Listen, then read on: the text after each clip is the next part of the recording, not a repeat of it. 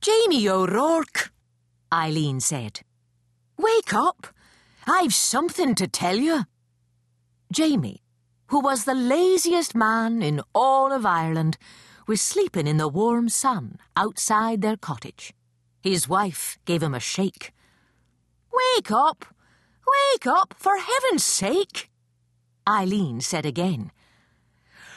I'm not sleeping, Jamie answered with a yawn. Sure, I was sitting here thinking.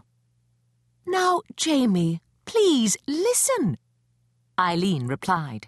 Do you remember that I'm going up to visit my sister Kathleen and her family to help with the new baby? Jamie let out a snore. Eileen poked him. What are you doing, woman? Can't you see I'm right in the middle of solving a great problem?